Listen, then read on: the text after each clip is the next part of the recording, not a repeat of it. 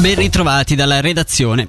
L'Ufficio federale dell'ambiente ha approvato l'abbattimento di due terzi dei giovani lupi della Valle Onsernone. La richiesta da parte del cantone era di eliminare totalmente il branco, ma non è stata approvata visto i pochi casi di attacchi a bestiame protetto registrati negli ultimi mesi. In totale in Svizzera con l'entrata in vigore della nuova legge sulla caccia venerdì verranno uccisi 12 interi branchi sui 32 presenti fra Ticino, Grigioni, Vallese, Vo e San Gallo. Andiamo all'Osone perché dopo i licenziamenti del 2020 in cui erano state lasciate a casa 18 persone, la GF Machining Solution, all'epoca AGE, torna ad inviare segnali preoccupanti.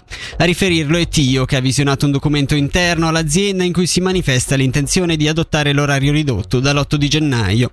La richiesta di lavoro ridotto sarebbe in fase di preparazione e sarà presto inoltrata al cantone.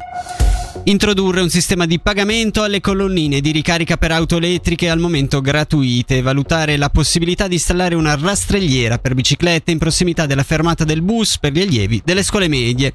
Sono queste le due interpellanze al municipio della sezione liberare radicale di Cugnasco Gerla. Le risposte del municipio ai due atti sono attese nel corso della seduta ordinaria prevista per il prossimo 11 dicembre.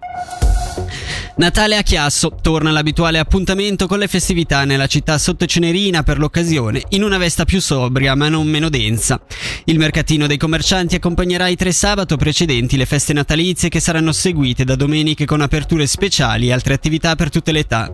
Sentiamo quindi Davide Lurati, capo di Castero, Sport e Tempo Libero. Quest'anno abbiamo proprio voluto creare appunto dei contenuti un po' per tutti i target, tra virgolette, no? Ci sono racconti di Natale, laboratori creativi a tema proprio per i bambini, la sfilata dei Santa Claus Mamo Biker, questo è un classico, il Natale musica, quindi esibizione di allievi della scuola di musica, Christmas show. Abbiamo veramente voluto un po' creare dei contenuti diversi a seconda un po' di, di chi ci viene a visitare.